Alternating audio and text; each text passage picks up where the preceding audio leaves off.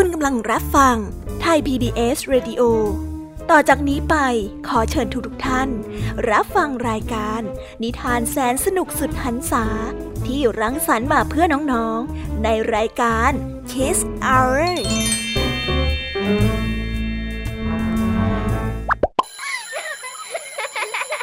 โรงเรียนเลิกแล้วกลับบ้านพร้อมกับรายการ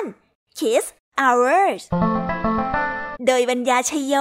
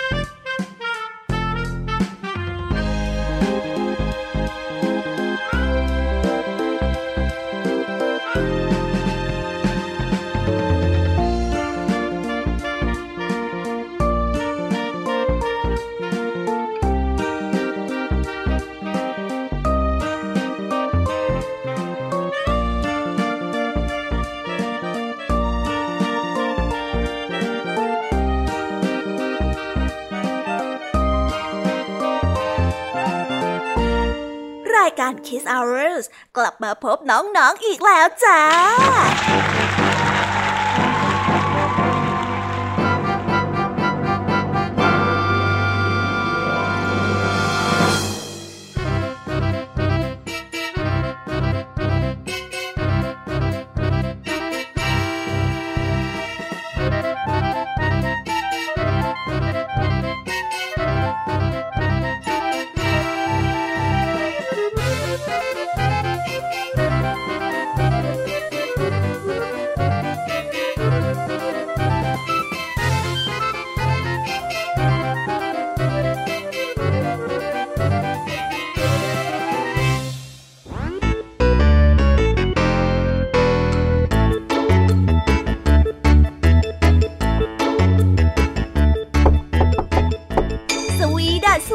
น้องๆชาวรายการ Kids Hour ทุกๆคนนะคะ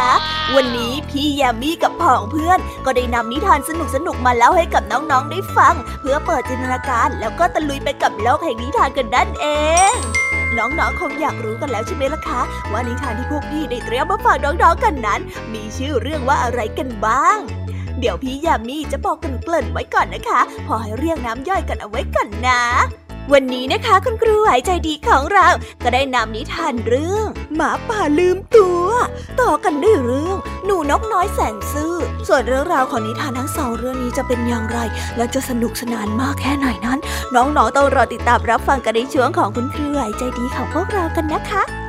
พี่แยมมี่ในวันนี้ก็ไม่ยอมน้อยหน้าคุณครูไหวกันอีกเช่นเคยค่ะเพราะรู้ว่าวันนี้เนี่ยคุณครูไหวได้เตรียมนิทานมาเอาใจเด็กๆกันวันนี้พี่แยมมี่ก็ไม่ยอมน้อยหน้าค่ะน้องๆเพราะว่าพี่แยมมี่ได้เตรียมนิทานมาฝากน้องๆกันถึงสามเรื่องสามรสซึ่งในนิทานเรื่องแรกที่พี่แยมมี่ได้เตรียมมาฝากน้องๆ น, นั้นมีชื่อเรื่องว่าความงามเสียงของกา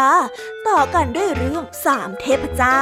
และปิดท้ายด้วยเรื่องกระป๋องไล่นกส่วนเรื่องราวของนิทานทั้งสามเรื่องนี้จะเป็นอย่างไรและจะสนุกสนานมากแค่ไหน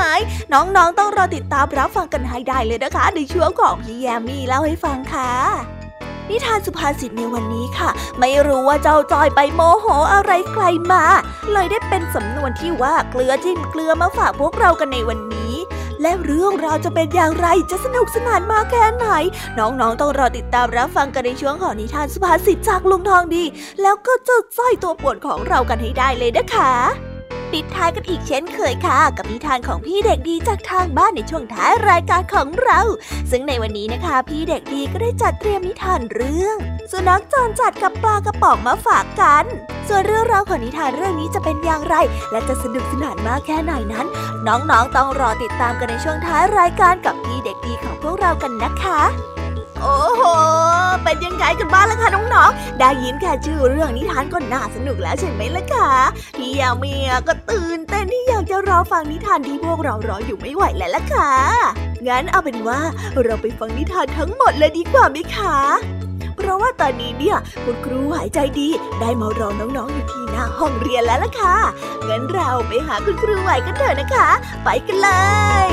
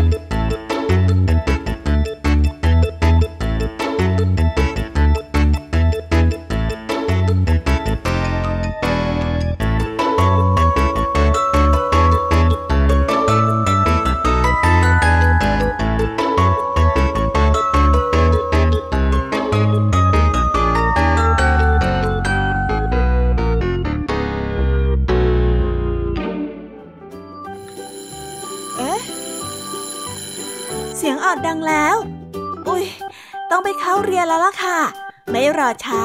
เราไปหาคุณครูไหวกันเถอะไปกันเลย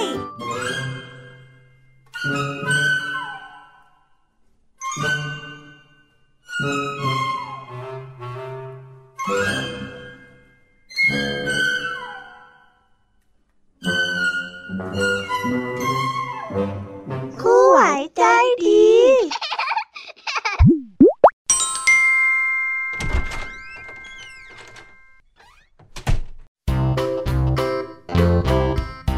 สวัสดีค่ะเด็กๆกลับมาพบกับคุณครูไหวกันอีกเช่นเคยนะคะแม้วันนี้พี่แยมมี่ดูคึกคักเป็นพิเศษเลยนะสงสัยว่าจะเตรียมนิทานมาเป็นพิเศษแน่ๆแต่คุณครูไหวก็ไม่ยอมแพ้ค่ะวันนี้คุณครูไหวก็มีนิทานสนุกๆมาเล่าให้กับเด็กๆได้ฟังเหมือนเช่นเคยในตอนนี้เด็กๆคงอยากฟังนิทานจากคุณครูไหวกันแล้วใช่ไหมล่ะถ้าอยากฟังแล้วเดี๋ยวครูไหวจะพาไปพบกับนิทานที่แสนสนุกของคุณครูไหวกันเลยนะคะในนิทานเรื่องแรกของคุณครูไหวนี้มีชื่อเรื่องว่าหมาป่าลืมตัวถ้าเด็กๆพร้อมกันแล้วเราไปรับฟังพร้อมกันได้เลยค่ะ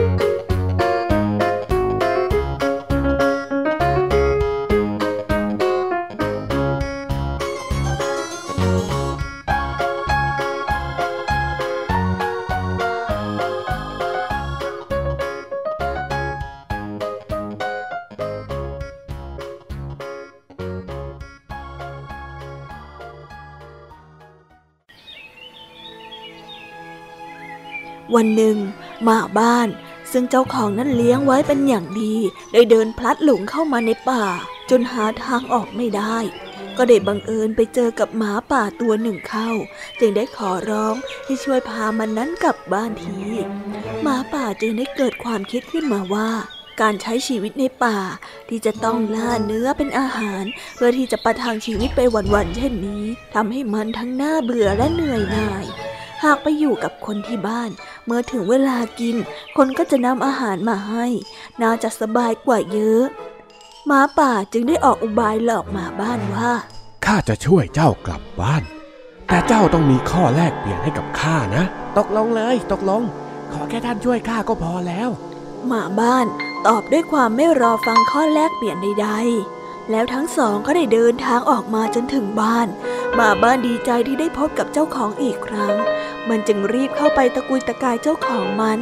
แต่เมื่อเจ้าของเห็นหมาป่าก็รู้สึกตกใจมากจึงได้รีบคว้าปืนขึ้นมาแล้วจะยิงโชคดีที่หมาบ้านนั้นห้ามไว้ได้ทันพร้อมกับเล่าว่าหมาป่าได้ช่วยพามันกลับบ้านเจ้าของจึงได้ใจเย็นลง ช้าก่อนเจ้านายอย่าเพิ่งยิงเจ้าหมาป่านั่นนะเจ้าหมาป่าเนี่ยมันมีบุญคุณกับข้ามันเป็นผู้ที่พาข้าออกมาจากป่าเองนะท่านเจ้านายในเมื่อคุยกันไม่รู้เรื่องแล้วข้าก็ขอทวงสัญญาที่พาหมาบ้านกลับมาขอให้ข้าได้อยู่อาศัยที่นี่และได้รับการเลี้ยงดูเหมือนกับหมาบ้านเช่นกันหมาป่าได้ทวงสัญญาด้วยท่าทางที่ดุดันเจ้าของบ้านที่ไม่รู้จักนิสัยของหมาป่าดีก็ไม่ยอมเพราะกลัวว่าจะถูกหมาป่านั้นจับกินเข้าสักวันจึงได้บอกให้หมาป่ากลับไปอยู่ในป่าซึ่งเป็นที่ที่อยู่ของมันดังเดิมข้าให้แกอยู่ที่นี่ด้วยไม่ได้หรอกหมาป่าก็ต้องอยู่ในป่าจะมาอยู่รวมกับคนได้อย่างไรกันออกไปซะได้ยังไงพวกเจ้าจะผิดสัญญากับข้าหรอได้งั้นข้าจะกัดพวกเจ้าให้ตายเลยหมาป่าได้ตั้งท่าจะกระโจนเข้าใส่หมาบ้านและเจ้าของบ้านของมันแต่ก็ช้ากว่าเจ้าของบ้านที่ยกปืนขึ้นมาแล้วยิงหมาป่าจนเสียชีวิต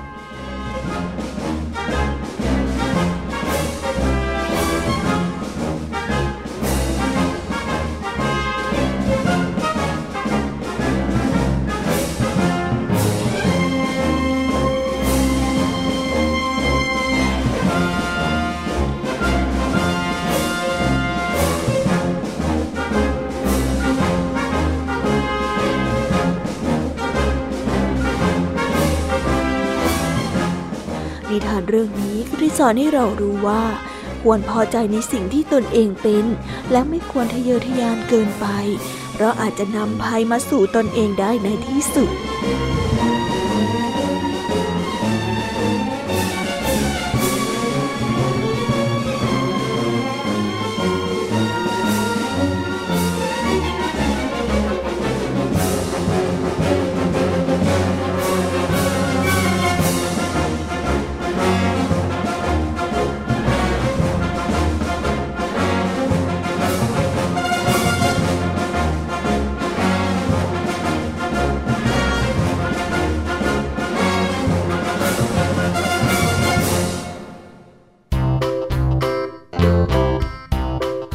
แล้วก็จบกันไปแล้วนะคะสำหรับนิทานเรื่องแรกเจ้าหมาป่าตัวนี้นี่นะ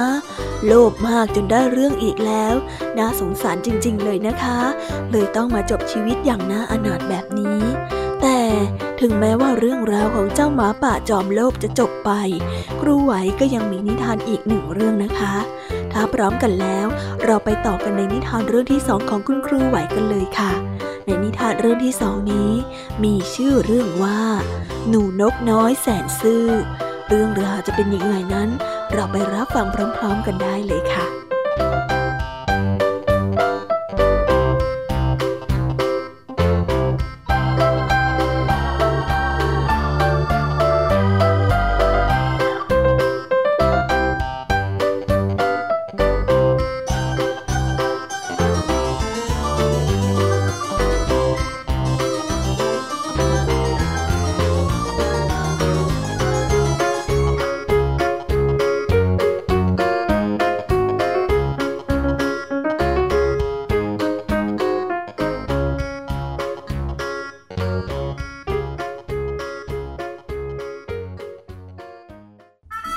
หนูนกน้อยเป็นหลานของป้าแก้วซึ่งได้อาศัยอยู่ในกระท่อมหลังเล็กๆที่กลางป่าหนูนกน้อยเป็นเด็กดีมีน้ำใจชอบช่วยเหลือผู้อื่นจึงมักจะชอบแบ่งปันอาหารให้กับบรรดาสัตว์ป่าบรรดาสัตว์ต่างๆก็ต่างรักแล้วก็เอ็นดูหนูนกน้อยมากวันหนึ่งหมาป่าแสนจะเจ้าเล่ห์ได้เห็นหนูนกน้อยกำลังเก็บดอกไม้อยู่ในสวนหลังบ้านมันจึงได้แกล้งล้มลงแล้วก็ร้องขอความช่วยเหลือจากหนูนกน้อยโอ้ยช่วยด้วยโอ้โอ้ยใครก็ได้ช่วยข้าด้วยข้าถูกงูกัดโอ้ยช่วยข้าด้วยหมาป่าได้ร้องเสียงดังจนหนูนกน้อยที่เก็บดอกไม้อยู่ไม่ไกลได้ยินเข้าเมื่อหนูนกน้อยได้ยินก็ทิ้งตะกร้าดอกไม้แล้วก็รีบวิ่งเข้าไปดูหมาป่าด้วยความเป็นห่วงในทันทีเจ้าหมาป่าเจ้าเป็นอย่างไรบ้างเจ็บตรงไหนหรือเปล่าวะขอฉันดูหน่อยสิเมื่อได้ทีหมาป่าก็ทำท่าทางเจ็บปวดอย่างสาหัสแล้วก็ตอบหนูนกน้อยไปว่านี่นี่ตรงนี้ตรงขาของข้าไง เจ้าลองก้มลงไปดูสินั่นแหละหมาป่าเจ้าเล่ห์ก็ได้หลอกล่อให้หนูนกน้อยก้มลงไปดูที่ขาของมันเพื่อจะเปิดโอกาสให้มันนั้นกัดคอของหนูนกน้อยแต่ก่อนที่หมาป่าจะกัดเข้าไปที่คอของหนูนกน้อยก็ได้บังเอิญมีป้าแก้วเดินมาพบพอดีหนูนกน้อยทำอะไรดะเมื่อได้ยินเสียงป้าแก้วร้องทักขึ้นหนูนกน้อยก็ได้รีบหันไปบอกว่าป้าจ๋ารีบมาช่วยหมาป่าแล้วค่ะจ้ะมันถูกงูกัดอยู่ตรงนี้โอ้ยหนูหนูรีบถอยออกมาเลยนะลูกอย่าเข้าไปตรงนั้นออกมาออกมาป้าแก้วได้บอกพร้อมกับดึงหนูน้อยออกมาเพราะว่ารู้ว่านั่นเป็นอุบายของหมาป่าแน่ๆหมาป่ากลัวว่าป้าแก้วจะทำร้ายจึงได้รีบลุกแล้วก็วิ่งหนีเข้าป่าไปทำให้หนูน้อยนั้นรอดพ้นมาจากการเป็นอาหารของหมาป่าเจ้าเล่ห์ได้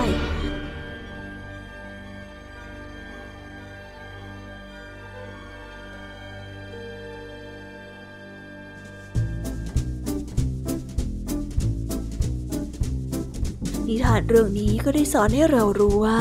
การมีน้ำใจเป็นสิ่งที่ดีแต่การจะช่วยเหลือใครนั้นควรคิดให้รอบคอบเสียก่อนมิเช่นนั้นอาจจะตกเป็นเหยื่อของผู้ที่หวังจะทำร้ายเราได้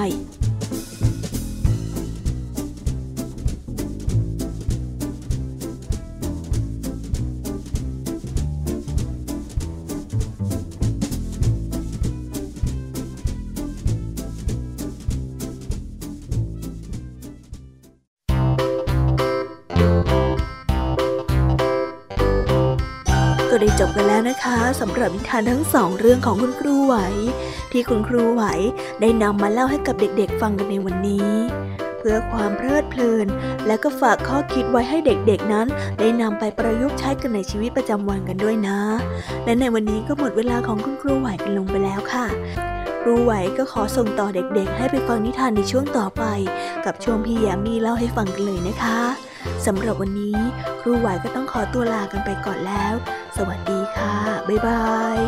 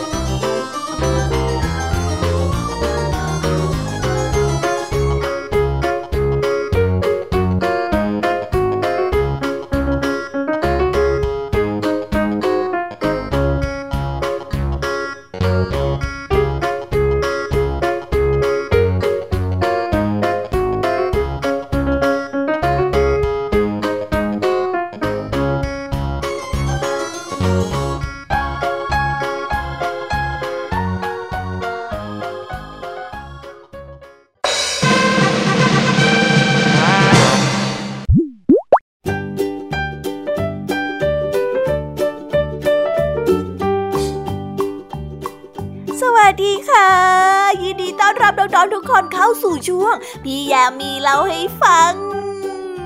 ดีใจจังเลยค่ะที่ได้กลับมาเล่านิทานให้กับน้องๆฟังเนี่ยและแน่นอนค่ะว่ามาพบกับพี่แยมมีแบบนี้ก็ต้องมาพบกับนิทานที่แสนสนุกถึงสามเรื่องสามรสและในนิทานเรื่องแรกที่พี่แยมมีได้จัดเตรียมมาเล่าให้กับน้องๆฟังมีชื่อเรื่องว่าความงามเสียงของกา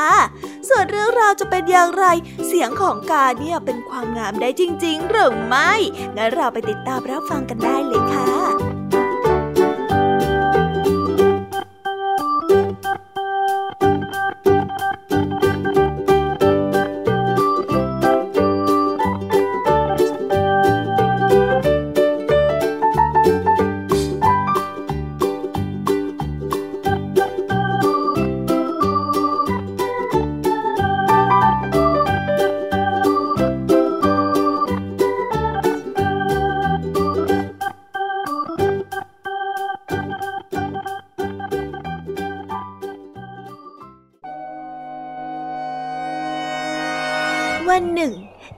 ตัวหนึ่งได้บินผ่ ผ่านหน้าต่างที่เปิดทิ้งไว้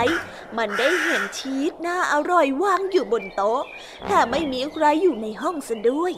มันจึงกระพือปีกแล้วก็บินเข้าไปขโมยอาหารอันโอชะนั้นแล้วก็บินมาเกาะที่กิ่งไม้ใกล้ๆในขณะที่กำลังกินนั้นหมาจิ้งจอกตัวหนึ่งก็ได้โผล่เข้ามาพอดี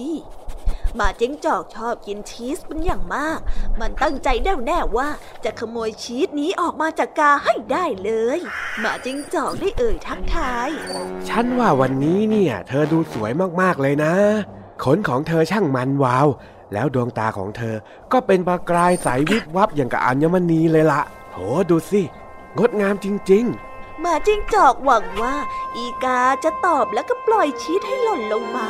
แต่อีกานั้นไม่ขอบคุณในคำชมของมันด้วยซ้ำหมาจิ้งจอกจึงได้พยายามอีกครั้งเธอมีลำคอที่สวยสง่ามากและกรงเล็บของเธอนั้นก็ช่างงดงามจริงๆมันดูเหมือนกับกรงเล็บของพญาอินทรีเลยละแต่อีกานั้นก็ยังคงเมินแล้วก็ไม่สนใจหมาจิ้งจอกกลิ่นอันหอมหวานของชีสทำให้หมาจิ้งจอกน้ำลายไหลด้วยความอยากกินมันต้องหาทางทำให้อีกานั้นยอมปล่อยชีสให้ได้เลยในที่สุดมันก็คิดวางแผนการขึ้นมาได้หมาจิ้งจอกก็ได้พูดโดยรวมแล้วเนี่ยเธอเป็นนกที่สวยที่สุดเลยนะอันที่จริงถ้าจะเปรียบเทียบเสียงของเธอเป็นความงามแล้วล่ะก็ฉันคงจะเรียกเธอว่าราชินีนกได้เลยละทำไมเธอไม่ลองร้องเพลงให้ฉันฟังสักหน่อยล่ะอีกาดันปลื้มกับคำชมว่าสัตว์ทุกตัวในป่านั้นจะเรียกมันว่าพระราชินีนกมันคิดว่าหมาจิ้งจอกจะต้องประทับใจในเสียงอันแสบแก้วหูของมันมากอีกาจึงได้เงยหน้าขึ้นแล้วก็เริ่มร้องทันทีที่มันอ้าปากชีสก็ได้ร่วงตกลงมาสู่พื้นหมาจิ้งจอกจึงได้รีบงับชีสไว้ทันทีแล้วก็กินอย่างมูมามหมาจิ้งจอกก็ได้พูดว่าขอบใจมากนี่แหละทั้งหมดที่ฉันต้องการฉันขอบอกว่าเธอมีเสียงที่ดังมากแต่ไม่ค่อยจะมีสมองเท่าไหร่นิทานเรื่องนี้ก็ได้สอนให้เรารู้ว่าจงอย่าไว้ใจคนประจบสอพลอ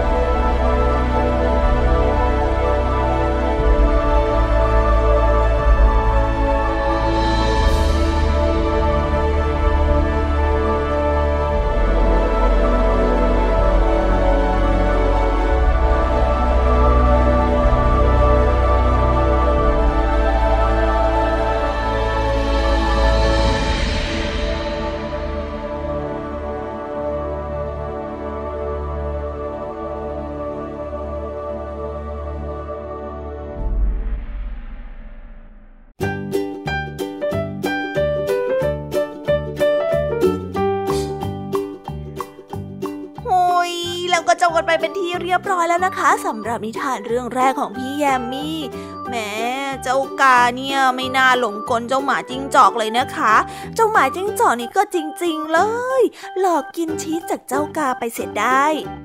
ไม่รู้จะสงสารใครดีนะคะเนี่ยเอาละค่ะเราก็พักความสนุกในเรื่องที่หนึ่งกันไว้ก่อนนะเรามาต่อกันในนิทานเรื่องที่สองกันต่อเลยดีกว่าในนิทานเรื่องที่สองที่พี่แยมมี่ได้จัดเตรียมมาฝากเด็กๆกันนั้นมีชื่อเรื่องว่าสามเทพเจ้าส่วนเรื่องราวจะเป็นอย่างไรสามเทพเจ้าเนี่ยจะมาทำอะไรนั้นน้องๆไปติดตามรับฟังกันในนิทานเรื่องนี้พร้อมๆกันได้เลยค่ะ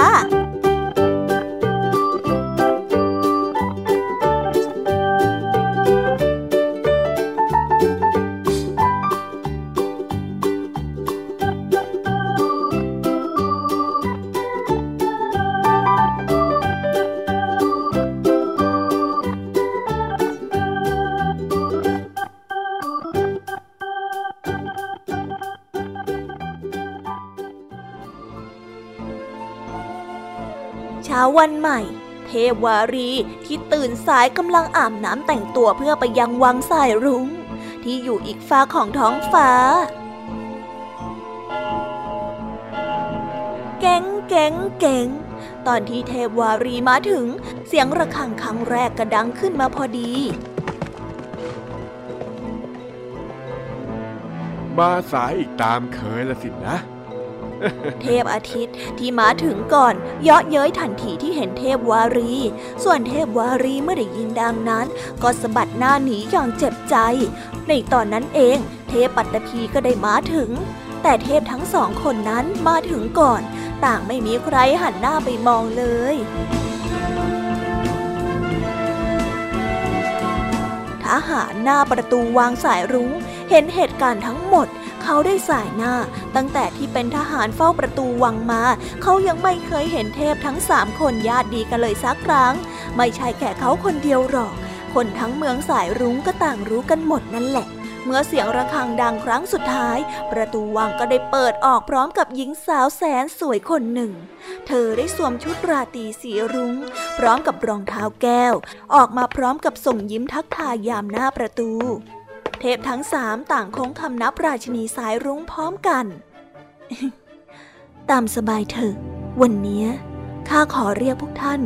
มาเข้าเฝ้าข้าก็เพราะว่ามีเรื่องสำคัญที่จะวานให้ช่วยหน่อยเมื่อวานเนี้ยนะทูตแห่งเมืองดอกไม้ได้นำเมล็ดพันธุ์มาให้แล้วก็บอกว่าเป็นของขวัญจากราชินีดอกไม้เมล็ดพันธุ์เนี้ยจะเจริญเติบโตเป็นต้นไม้แห่งความรักข้าไม่คิดเลยว่าจะมีใครดูแลต้นไม้นี้ให้เติบโตได้ดีเท่าท่านทั้งสามอีกแล้วล่ะพวกท่านจะว่าอย่างไรไหมราชินีสายรุ้งได้เอ่ยถามแน่นอนว่าเทพอาทิตย์เทพวารีและเทพปัตตภีนั้นต่างไม่มีใครอยากทำงานร่วมกันดังนั้นหลังจากที่พูดคุยตกลงกันเรียบร้อยก็ได้ลงความเห็นกันว่าเทพแต่ละองค์จะเอาเมล็ดพันธุ์ไปดูแลกันเองคนละเม็ดส่วนอีกเมล็ดที่เหลือราชินีสายรุ้งจะปลูกเอาไว้หน้าประตูวังแล้วให้เทพทั้งสามนั้นแวะเวียนมาเปลี่ยนกันดูแลโดยที่ให้เทพวารีมาลดน้ำในตอนเช้าเทพอาทิตย์มาคอยให้แสงแดดในตอนกลางวันและเทพปัตตภีนั้นมาคอยพรวนดินให้ตอนเย็นหลังจากนั้นสองเดือนก็ให้เทพทั้งสามองค์เอาต้นไม้ที่ปลูกไว้มาเจอกันที่วางสายรุ้งอีกครั้งเมื่อตกลงกันได้เทพทั้งสามก็ต่างแยกย้ายกันกลับบ้านของตนเองพร้อมกับเมล็ดพันธุ์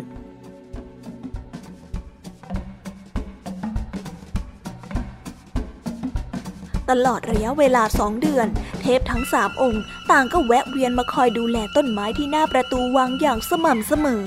ทำให้ต้นไม้แห่งความรักนั้นโตวันโตคืนต่างจากต้นไม้ที่แยกกันปลูกอย่างสิ้นเชิงเมื่อวันนัดหมายมาถึงเทพทั้งสามองค์ก็ต่างเศร้าหมองเมื่อไม่มีต้นไม้ในมือมีแต่กระถางเปล่าและเมล็ดพันธุ์สีชมพูที่ดูหม่นหมองวางอยู่เท่านั้นเมื่อเป็นอย่างนี้ราชินีจึงได้พูดไปว่าพวกท่านคงเข้าใจแล้วสินะว่าถึงเราจะดีและเราจะเก่งแค่ไหนมันก็ไม่อาจจะทำให้ประสบความสำเร็จได้หากขาดความสามัคคีนะหากขาดน้ำแสงแดดหรือว่าดินอย่างใดอย่างหนึ่งไปเนี่ยต้นไม้ก็ไม่อาจเจริญเติบโตได้ที่สำคัญนะนะต้นไม้แห่งความรักจะไม่งอกขึ้นมาหากขาดความรักเหมือนกับที่ข้าไม่อาจขาดเทพดีๆอย่างพวกท่านได้พวกท่านเข้าใจที่ข้าพูดหรือไม่เมื่อเทพทั้งสามได้ยินแบบนั้นก็ค่อมตัวลงแล้วก็คำนับด้วยความเคารพและซาบซึ้งก่อนจะหันมายิ้มให้แก่กันทันใดนั้นผลสีชมพูอ่อนของต้นไม้แห่งความรักก็ได้เพิ่มขนาดจากเท่าผลส้มกลายเป็นผลแตงโมสร้างความประหลาดใจให้กับเหล่าเทพเป็นอย่างมากแต่ราชินีนั้นได้กลับกล่าวไปว่าพวกท่านไม่ต้องตกใจไปยิ่งหัวใจของพวกท่านมีความรักเพิ่มขึ้นเท่าไหร่ต้นไม้พวกเนี้ยก็จะใหญ่ขึ้นเท่านั้นเลยล่ะเทพทั้งสามได้มองหน้ากันแล้วก็ต่างหัวเราะออกมาอย่างมีความสุขนิทานเรื่องนี้ก็ได้สอนให้เรารู้ว่าคนเราไม่สามารถทำงานใดๆได้สำเร็จไปได้ด้วยดีหากขาดความสามัคคีและการทำหน้าที่ในส่วนของตนเองให้เต็มที่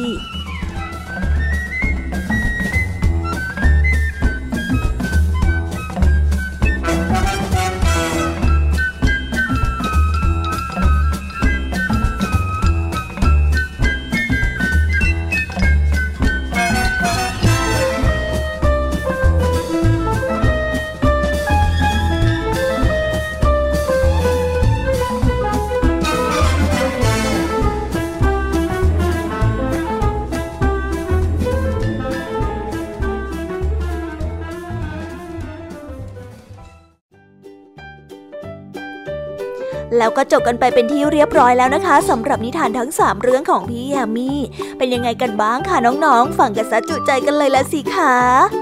แต่ยังไม่หมดนะเพียงเท่านี้นะยังเหลือเรื่องราวนิทานสุภาษิตและนิทานพี่เด็กดีอีกเพียบเลยล่ะค่ะ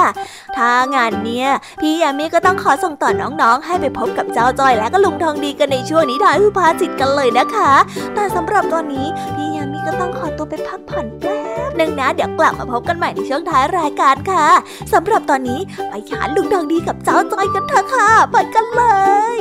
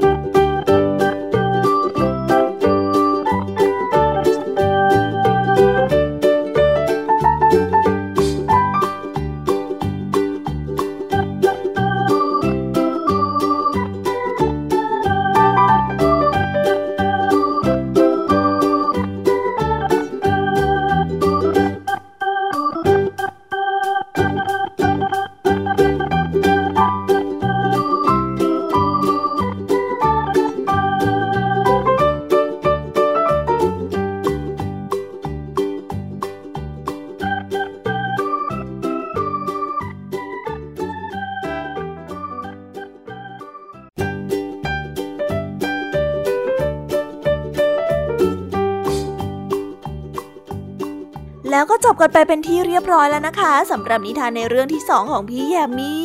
น้องๆสนุกกันไหมล่ะคะ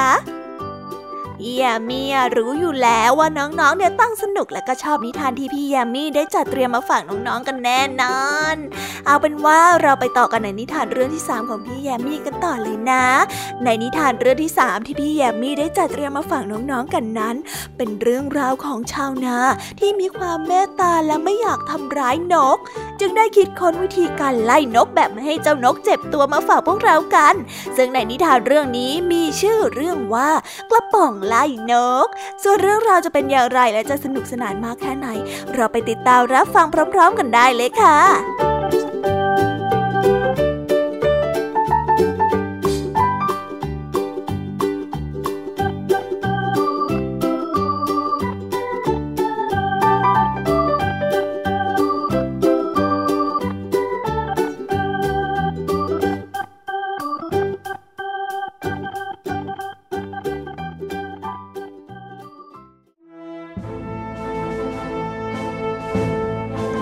ชาวนาคนหนึ่งคิดหาวิธีไล่นกที่จะมากินข้าวในนาของเขาและด้วยความที่เขาเป็นคนขี้สงสารเลยไม่อยากวางยาหรือว่ายิงพวกมันเพราะไม่อยากที่จะเบียดเบียนชีวิตของสัตว์ตัวอื่นๆในทุกๆครั้งที่พวกมันบินมาเขาได้แต่กางแขนแล้วก็วิ่งไปโบกมือไล่นกไปนะเจ้านกไปเดี๋ยวนี้เลยฉันละไม่อยากจะใช้กำลังกับแกนักนะไปฟังฝูงนกเมื่อเห็นว่าชาวนาวิ่งมาทีหนึ่งก็พากันบินหนีทีหนึ่งแต่พอชาวนาหันหลังกลับบ้านพวกมันก็บินลงมากินข้าวตามเดิมวันเวลาได้ผ่านไปชาวนาเฝ้าดูพฤติกรรมของพวกนกอยู่หลายวันเขาจึงคิดได้ว่าเจ้าพวกฝูงนกเนี่ยมันจะบินหนีไปทุกทีที่เรายืนกางแขนอยู่ใกล้ๆเราน่าจะลองทำหุ่นไล่กาแล้วเอาไปปักไว้กลางทุ่งนาสักตัวแล้วมารอดูกันสิว่าพวกมันจะตอบสนองอย่างไรผ่านไปหลายวันเมื่อฝูงนกเห็นหุ่นไล่กาตอนแรกก็บินหนีสักพักหนึ่งพอนกเริ่มชินก็เริ่มที่จะไม่บินหนีไปอีกชาวบ้านคนอื่นที่ต่างเห็นก็หัวเราะในการกระทำของเขาเพราะว่าชาวบ้านคนอื่นๆจะใช้ปืนยิงนกเพื่อให้นกกลัวแต่ชายผู้นี้เขาใจดีเขากลับหาวิธีอื่นที่ยุ่งยากเพื่อไล่ให้นกไปจากพื้นนาของเขาจนชาวบ้านคนอื่นก็แซวเขาว่าโถโถโถนี่แกยังไม่เลิกที่จะหาวิธีไล่นกแบบประหลาดประหลาดอีกหรือทำให้เหนื่อยซะเปล่านะสู้มายิงใส่ให้มันตกใจกลัวซะดีกว่าเหมือนที่สามีของฉันทำยังไงล่ะ ชาวนาเมื่อได้ยินดังนั้นก็คิดหาวิธีขึ้นมาใหม่แล้วชาวนาก็คิดขึ้นได้ว่าเออจริงด้วยนกมันตกใจเสียงนี่นะที่เราวิ่งไปกางแขนแล้วมันบินหนีก็เพราะมันได้ยินเสียงของเรานี่เองเอาละเจ้าพวกนกเอ็งต้องเจอกับคนฉลาดใจดีอย่างข้าสักหน่อยแล้วละหลังจากที่คิดได้แบบนั้นชาวนาก็เอาเชือกไปผูกกับต้นเสาแล้วโยงสายเข้าหากันจนกินพื้นที่ไปทั่วพื้นนาหลังจากนั้นเขาก็ใช้กระป๋องไปผูกกับเชือกคราวนี้พอมีลมพัดมากระป๋องก็เสียดสีกันจนกลายเป็นเสียงทำให้เจ้าพวกนกตื่นตกใจแล้วบินหนีไปโดยที่ชาวนาคนนี้ไม่จำเป็นต้องยิงปืนหรือเบียดเบียนชีวิตสัตว์ตัวอื่นแถมยังไม่ต้องไปนั่งเฝ้าที่นาอยู่บ่อยๆเหมือนชาวบ้านคนอื่นอีกด้วย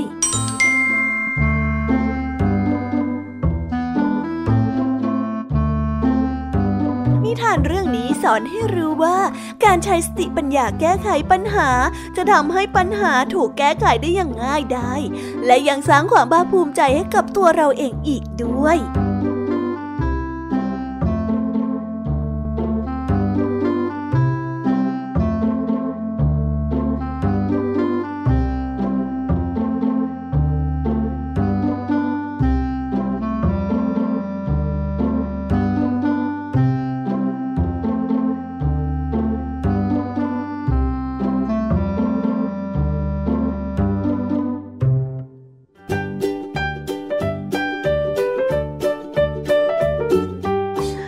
ก็ได้จบกันไปแล้วนะคะสำหรับนิทานทั้งสามเรื่องของพี่ยามีเป็นยังไงกันบ้างล่ะค่ะน้องๆฟังกันซะสนุกจุใจกันเลยละสิแต่ยังไม่หมดแต่เพียงเท่านี้นะคะยังเหลือเรื่องราวของนิทานสุภาษิตและนิทานพี่เด็กดีอีกเพียบเลยล่ะค่ะน้องๆถ้างั้นพี่ยามีก็ต้องขอส่งต่อน้องๆให้ไปพบกับจ่าจ่อยและก็ลุงทองดีกันในช่วงนิทานสุภาษิตกันเลยนะคะสำหรับตอนนี้เนี่ยพี่ยามีต้องขอตัวไปพักผ่อนแป๊บนึงนะเฮ้เดี๋ยวกลับมาใหม่ในช่วงท้ายรายการค่ะสำหรับตอนนี้ไปหาลุงทองดีกับจ่าจ่อยกันเลยค่ะไปกันเลย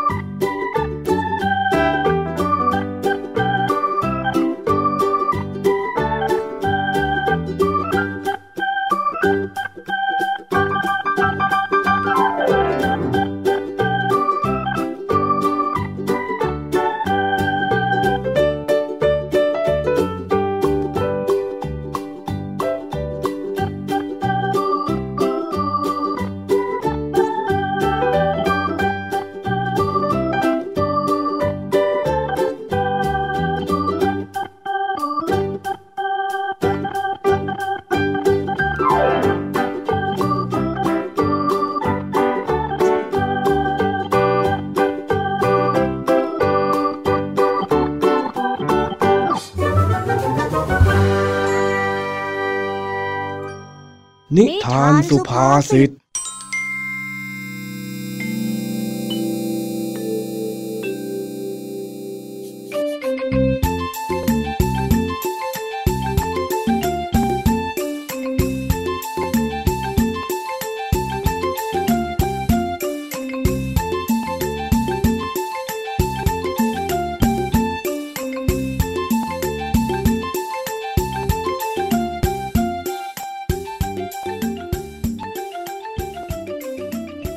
วันนี้เจ้าจ้อยได้มาหาลุงทองดีเช่นเคย แต่วันนี้เจ้าจ้อยได้มีสีหน้าที่โมโหมากกว่าทุกๆครั้งเหมือนจะไปหาเรื่องใครลุงทองดีเห็นดังนั้นลุงทองดีจึงได้ถามเจ้าจ้อยไปว่าอ้าวเจ้าจ้อยเอ็งเป็นอะไรล่ะนะฮะดูทำหน้าเขาสินะลุงทองดีลุงทองดีมียาถ่ายไหมจ๊ะลุงอ๋อมีมีว่าแต่เอ็งจะเอาไปทำอะไรหรือเอาหน้าลุงจ้อยจะเอาไปทำอะไรมาก็เรื่องของจ้อยนะเอเอ็งนี่ทำตัวน่าสงสัยนะเจ้าจ้อยอะไรกันลุงทองดีจ้อยไม่เห็นจะมีอะไรน่าสงสัยสักกันหน่อยแหมเจ้าจ้อยคิดว่าข้าไม่รู้จักเอ็งหรือยังไงเอ็งคงไม่ได้ท้องผูกแล้วมาขอยาถ่ายจากข้าไปหรอกใช่ไหมเจ้าจ้อยโอ้ลุงทองดีอ่ะโหอะไรเจ้าจ้อยบอกมาเดี๋ยวนี้ทำไมหลวงทองดีต้องดุจ้อยด้วยอ่ะยังยังอีกนะเจ้าจ้อยเห็นมังเอกในมือข้าไหมเอ็งจะบอกหรือไม่บอกอ่าจะจะจะจ้อยบอกแล้วก็ได้จ้ะลุงไหนบอกข้ามาสิว่าจะเอายาไปทำอะไรกันฮะนี่ลุงทองดีลุงทองดีรู้เรื่องไอ้แดงที่มันตกกระไดขาแพงไหมจ๊ะไม่เห็นข้าจะรู้เลยนะว่าเจ้าแดงเนี่ยมันตกกระไดนะฮะนั่นแหละลุงทองดีเอาเป็นว่าเจ้าแดงมันขาแพงก็แล้วกันจ้ะแล้วคราวเนี้ยเจ้าแดงมันก็อยากจะไปแข่งบอลกับจ้อยอาทิตย์หน้านู่นแล้วพอเจ้าแดงมันขาแพงใช่ไหมจ๊ะแล้วคราวเนี้ยครูพลก็ให้ไอ้เจ้าเผือกอ่ะมันมาแข่งแทนเจ้าแดงมันนะจ้ะอ๋ออย่าบอกนะว่าเองจะเอายาถ่ายไปให้ไอ้เจ้าเผือกอะไรน่ะของเองกินนะฮะใช่จ้ะเพราะว่าพวกจ้อยอะไม่ชอบไอ้เผือกเลยลุงมันชอบมาแกล้งพวกจ้อยอะแล้วพอถึงตอนเนี้ยมันก็จะมาอยู่ในทีมบอลของจ้อยอีกจ้อยไม่ยอมอะอย่างเนี้ยต้องเกลือจิ้มพริกเอ็งอยากจะกินพริกเกลือหรือยังไงล่ะฮะจ้อยจ้อยไม่ใช่ลุงทองดีไม่ใช่มันเป็นสำนวนไทยไงลุงอ๋อเกลือจิ้มเกลือเกลือจิ้มพริกจ้ะแม่เจ้าสุนทรจ้อยยังจะเถียงอีกนะเอ็งเนี่ยอ้าวเหรอจ๊ะสงสัยจ้อยจะจำผิดแฮ่เกลือจิ้มเกลือเนี่ยมันแปลว่าแก่แค่ในสาสมที่ทำไว้ไม่ยอมเสียเปรียบยังไงล่ะแท้ดีอย่างนี้แล้วรู้ดีเชียวนะเจ้าจ้อยฮะก็นิดหน่อยอะจ๊ะเอ็งอยากฟังนิทานไหมเจ้าจ้อยอ๋ออยากฟังสิจ๊ะจ้อยอยากฟังนิทานของลุงทองดีตลอดแหละมามาเดี๋ยวข้าเล่าให้ฟังกาลครั้งหนึ่งนานมาแล้วณหมู่บ้านแห่งหนึ่งที่มีธรรมเนียมว่าพอตกเย็นแล้วทุกบ้านจะต้องเอากับข้าวที่ทำไปแจกจ่ายให้กับบ้านใกล้เรือนเคียงแต่ก็จะมีอยู่สองครอบครัวที่ไม่ถูกกันสองบ้านนี้จะคอยแขวะคอยด่าคอยทะเลาะกันอยู่ตลอดแต่ว่าด้วยธรรมเนียมของหมู่บ้านก็ต้องทำกับข้าวให้กันและกันบ้านหลังที่หนึ่งจึงได้คิดแผนว่าจะเอาแกงเผ็ดที่ปรุงพิเศษจากเกลือครึ่งกระปุกไปให้ฮะครึ่งกระปุกเลยเหรอจ๊ะลุงทองดีโอ้เค็มปิ๊บปีเลยนั่นน่ะก็เออนะสิเพราะความไม่ชอบใจกันบ้านหลังที่หนึ่งก็เลยเอาอาหารไปให้อย่างไม่มีพิรุธอะไรบ้านหลังที่สองก็รับมากินแต่พอหลังจากกินไปแล้วก็รู้สึกเค็มเหมือนอย่างกับมีรถบรรทุกเกลือมาคว่ำอยู่ในจานแกงเมื่อบ้านหลังแรกรู้แบบนั้นก็หัวเราะชอบใจที่บ้านหลังที่สองถูกตัวเองแกล้งได้สำเร็จเจ้าบ้านหลังที่สองก็เลยตั้งใจที่จะเอาคืนบ้างโดยการทำขนมหวานไปให้แต่ว่าได้ใช้เกลือแทนน้ำตาลในการปรุงรสชาตินี่เค็มปี๊ยิ่งกว่าแกงถ้วยแรกที่บ้านหลังหนึ่งเอามาให้และเขาก็ได้ยกไปให้กับบ้านหลังที่หนึ่งหลังจากที่เจ้าของบ้านหลังที่หนึ่งกินก็ปรากฏว่าเค็มจนหน้าตาบูดเบี้ยวทำให้เขานั้นคิดว่าจะต้องเอาคืนอีกให้ได้ด้วยนิสัยที่ไม่ยอมใครของเจ้าของบ้านหลังแรกเขาก็เลยได้เดินออกมาต่อว่าบ้านหลังที่สองจนทำให้เกิดการทะเลาะกันเป็นเรื่องใหญ่โตเรื่องถึงหูผู้ใหญ่บ้านผู้ใหญ่บ้านก็ได้มาตักเตือนทั้งสองไปว่าอย่าคิดว่าเรามีปัญญาเหนือผู้อื่นแล้วจะใช้เล่ห์เหลี่ยมหลอกลวงเขาได้ฝ่ายเดียวเพราะอาจจะมีคนรู้ทันแล้วก็เอาคืนเราได้เสมอสมดังสุภาษิตที่ว่าเกลือจิ้มเกลือยังไงล่ะหลังจากวันนั้นทั้งสองบ้านก็เลยไม่ได้ทะเลาะกันอีกเลยอ๋ออย่างนี้นี่เองอะนี่แหละเจ้าจ้อยที่ข้าจะบอกเองก็คืออย่าไปทำเจ้าเผือกมันเลย ก็คิดซะว่าอย่างน้อยมันก็อยู่ทีมเดียวกับเอง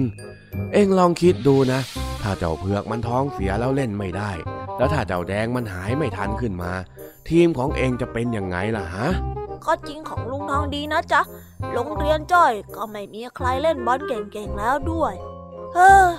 แล้วจ้อยจะทำยังไงดีล่ะลุงไม่ต้องทำอะไรหรอกเจ้าจ้อยมันมาอยู่ทีมเดียวกับเองมันก็หัวเดียวกระเทียมรีบเพราะว่าเองเก่งกว่ามันแถมอีกอย่างเองยังมีไอ้สิงห์อีกคนที่เป็นคู่หูกับเองถ้ามันกล้าทำอะไรเองเองก็สู้มันได้อยู่แล้วจริงด้วยลุงทองดีจ้อยลืมคิดเรื่องนี้ไปเลยนะเนี่ยถ้าถ้ามันกล้ามาแย่งกับจ้อยนะจ้อยจะเอาเกลือจิ้มเกลือมันให้สะสมไปเลย ดีไม่ยัดลุงทองดี มันต้องอย่างนี้สิไอ้จ้อย อ้าวอ้าวขำอะไรกันสองลุงหลานเนี่ยจ้อยไปช่วยแม่ตัดหัวปลีหน่อยเร็วฉันจะเอาไปแกงเผ็ดหัวปลีนะจ๊ะพี่ทองดีเดี๋ยวฉันน่ะจะได้เอามาฝากพี่ด้วยขอบใจเองมากนะอ้าวต่อจ้อยไปช่วยแม่เร็วเข้าได้เลยจ้าจ้อยไปก่อนนะลุงทองดีเดี๋ยวจ้อยอ่ะจะเอาแกงเผ็ดมาฝากนะจ๊ะ ได้ได้เดี๋ยวข้าจะรอแล้วกันนะทำไมมันถึงขำแปลกๆวะฮะอ๋อไอ้จ้อยเอ็งไม่ต้องใส่เกลือมาให้ข้านะโว้ย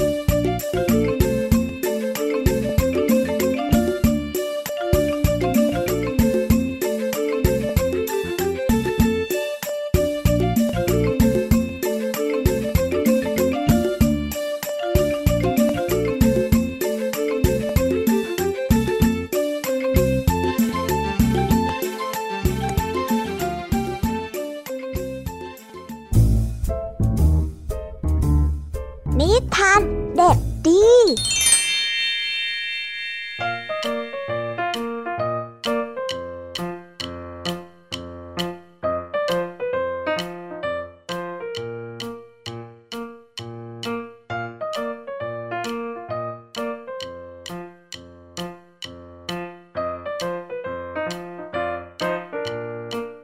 สวัสดีครับน้องๆวันนี้พี่เด็กดีก็กลับมาเล่านิทานให้กับน้องๆฟังอีกแล้วอันนี้เพื่อนของพี่เด็กดีฝากให้เอานิทานมาเล่าเกี่ยวกับเรื่องสุนัขจรจัดกับปลากระป๋องมาฝากเรื่องราวจะเป็นอย่างไรนั้นเจ้าสุนัขกับปลากระป๋องจะเกี่ยวกันยังไงพี่เด็กดีก็สงสัยเหมือนกันล่ะครับถ้าอย่างนั้นเราไปฟังพร้อมๆกันเลยครับไปฟังกันเลย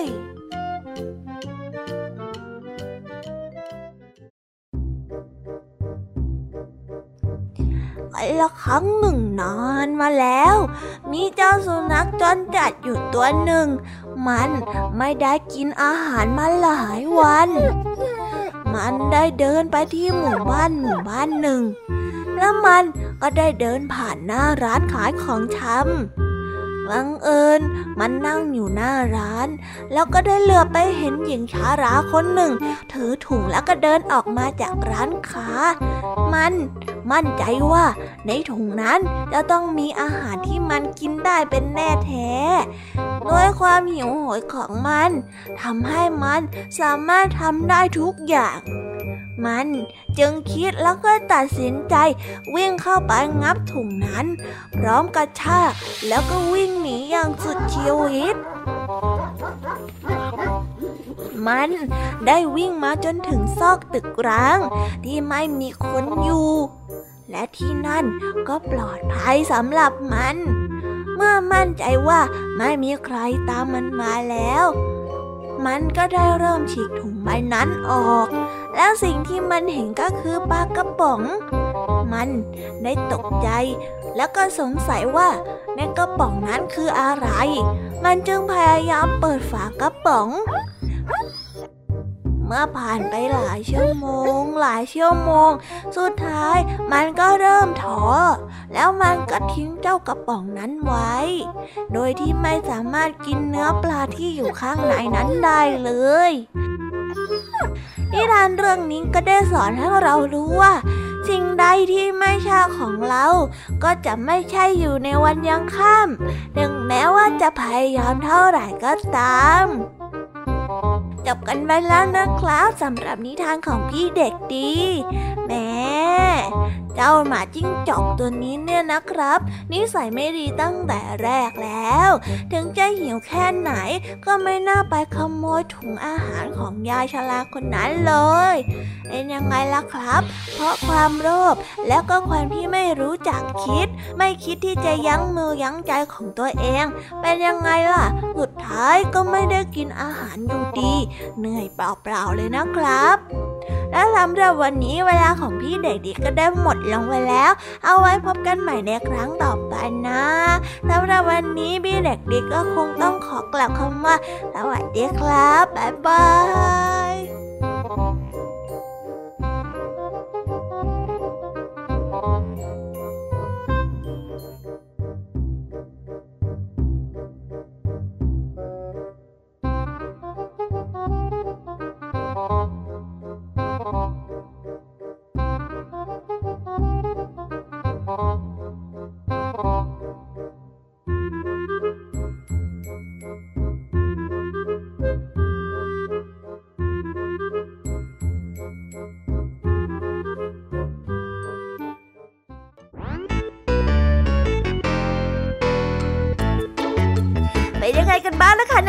สำหรับนิทานหลากหลายเรื่องราวที่ได้รับฟังกันไปในวันนี้สนุกกันหรือเปล่าเอ่ยหลากหลายเรื่องราวที่ได้นำมาเนี่ยบางเรื่องก็ให้ข้อคิดสะกิดใจบางเรื่องก็ให้ความสนุกสนานเพลิดเพลินแล้วแต่ว่าน้องๆเนี่ยจะเห็นความสนุกสนานในแง่มุมไหนกันบ้างส่วนพี่ยามีแล้วก็พ่อเพื่อนเนี่ยก็มีหน้าที่ในการนำนิทานมาส่งตรงถึงน้องๆแค่นั้นเองล่ะค่ะแล้ววันนี้นะคะเราก็ฟังนิทานกันมาจนถึงเวลาที่กำลังจะหมดลงอีกแล้วอ่ะหอยใครที่ฟังไม่ทันเนี่ยหรือว่าฟังไม่ครบก็สามารถไปย้อนรับฟังได้ที่เว็บไซต์ไทย พี บี เอส Radio หรือที่แอปพลิเคชันไทย พี บี เอส Radio ได้นะถึงเวลาที่จะต้องกล่าวคำลาแล้วล่ะค่ะพี่ยามีต้องคิดถึงน้องๆ อ, อีกแน่เลยแต่ไม่ต้องห่วงนะคะน้องๆพี่ยามีเนี่ยขอสัญญาเลยว่าจะกลับมาพบกันใหม่พร้อมกับนิทานที่แสนสนุกแบบนี้กันอีกแน่นอนค่ะน้องๆอย่าลืมนำข้อคิดดีๆที่ได้จากการรับฟังนิทานที่แสนสนุกของคุณครูไหวพี่ยามีลุงทองดีแล้วก็เจ้าจ้อยและก็นิทานจากพี่เด็กดีในวันนี้ไปใช้กันด้วยนะคะเด็กๆเอาไว้พบกันใหม่ในวันพรุ่งนี้นะสำหรับวันนี้พี่ยามีต้องขอตัวลากันไปก่อนแล้วล่ะค่ะสวัสดีค่ะบ๊ายบายนะคะน้องๆและพบกันใหม่ค่ะ